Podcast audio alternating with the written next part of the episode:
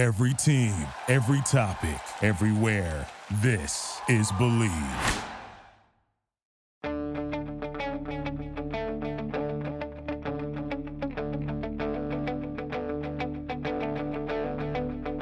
Ich warte seit Wochen auf diesen Tag und tanz vor Freude über den Asphalt, als wär's ein Rhythmus, als gäb's ein Lied, das mich immer weiter durch die Straßen zieht.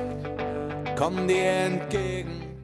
Hello and welcome to Gegenpressing, the Bundesliga podcast. This is the transfer show. I'm Manu Feti, Stefan Biankowski. Stefan, how's it going? Yeah, I'm doing great. Um, feeling rebuilt, reborn after a couple of days off. Um, little the sunburn has uh, abated slightly, um, so I'm not feeling as uh, uncomfortable on that front. But uh, yeah, I'm doing well, and I, and I think you're doing well too, aren't you?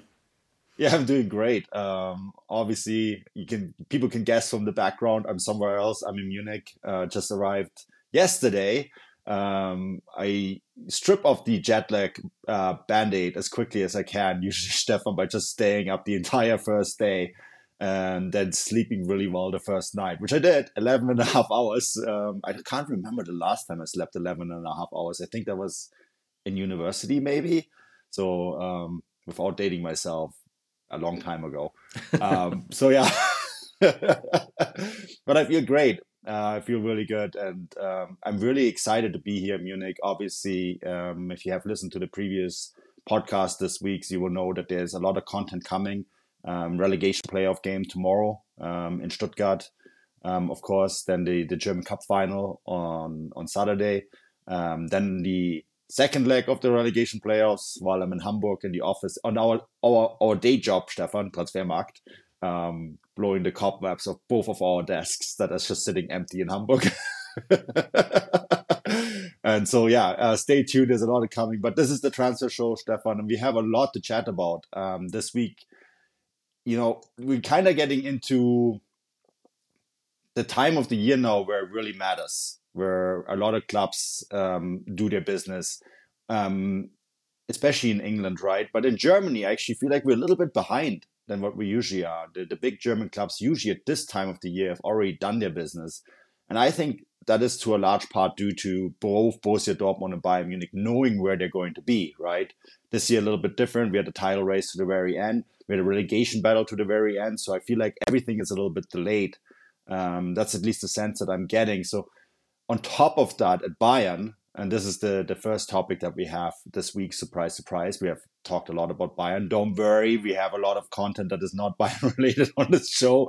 So please stay stay tuned if you're not a Bayern fan. But I feel like at Bayern Munich there is a lot of upheaval at the moment because um, Hasan Salihamidzic, the guy who does all the transfers, is gone. And I actually had a really interesting conversation with Alphonso Davies' agent um, the day I flew to Germany, which I think is 48 hours ago. So stay bear with me here, but um, the conversation that I had with him, and there's a big feature on Davies up on Transfermarkt with some of the quotes. So if you're more interested in that, go go check that out. But essentially, what he complained about at the moment is that there's no one to talk to because Hasan Salihamidzic did all the transfers and he alone did all the transfers. Oliver Kahn was not involved. He's of course gone too. Um, Karl-Heinz Rummenigge and Uli Hoeneß come in, but the, the agents never dealt with these two people, right? So there's a lot of confusion at the moment who's actually in charge at Bayern Munich of doing transfers. And that seems to delay a lot of things, but it also seems to cause some people who were on the fence about leaving or not to actually now making the decision to properly leave. And we have had talk about Benjamin Pavard, for example, before, right?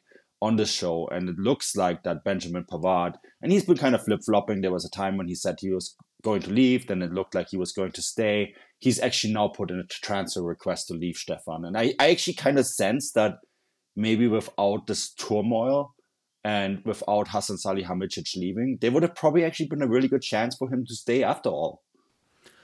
Yeah, possibly. Um, I, Pavard's kind of baffled me for a number of years now. I must admit. Um, you know, there's there's always been so much discussion about his ideal position. He's obviously been very outspoken uh, in a way that I think goes beyond the station. To be perfectly honest with you, you know, he's very vocal about saying, you know, he wants to play central defence. Not a big fan of playing as a right back. He thinks he's better as a central defender. I saw Kevin Hatchard make a really good point about this on Twitter actually when he said, you know, for years Pavard has said he thinks he's a better central defender than right back, but in truth it's probably the other way around. And I think I probably agree with him to an extent. Because whenever Pavard has had a chance to play as a central defender, maybe not always, but more often than not, he usually has come up short. Um, we saw that in recent games towards the end of the season. I think that Leipzig game is perhaps a good example of that, where he was kind of parachuted into a central defence position and, you know, he kind of choked to, a large extent. He looked sloppy on the ball, he looked very sloppy off the ball. Um, and the conclusion I've kind of came to with Pavard is that while he might have a reputation or a profile um, that demands that he should be a starting player at a big club in Europe, I was never really sure he demand he was actually worthy of that at Bayern Munich. So, you know, he's always been a very useful backup player as because as we you know as we discussed, he can play central defence, he can play right back, argue even play right wing back if he had to. But I just never really thought he was worth this much trouble, to be honest with you. Um, I think he's I, I, think he's probably benefited from the fact that Bayern have just made no effort to fix that right back position for a number of years now. You know, talking about it's basically Sar, Bouna Sarr, uh, sorry, Pavard or Bouna Sarr um, in that position. Cancelo obviously could have done that role when he was here on loan. He's now obviously returned to Man City, to imagine, or will do in the coming weeks. Um, so I guess Pavard has kind of benefited from circumstances at Bayern, um, and I think he's actually been quite um, for- fortunate in that regard. So part of me kind of thinks, you know what, if he's still kicking off about this, if he's still making a big fuss about leaving, just let him go. You know, if he wants to go to Barcelona or Real Madrid. Thank you for listening to Bleav. You can show support to your host by subscribing to the show and giving us a five star rating on your preferred platform. Check us out at Bleav.com and search for B L E A V on YouTube.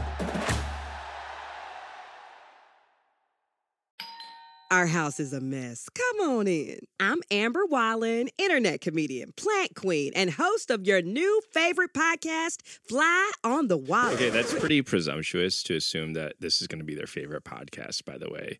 Like, come on, Amber. Anyway, that wasp that you just heard interrupt me is my husband. And co host, Benjamin Wallen, also a comedian, and I host people at our home. I have a great wine collection in my cellar. Well, you mean the mini fridge? It's a mini It's a mini yeah. fridge. New episodes of Fly on the Wallen drop every Wednesday. Listen in as we discuss relationships, books, and keeping our sweet baby kid alive while we make laughs on the internet. Subscribe to Fly on the Wallen wherever you get your podcasts.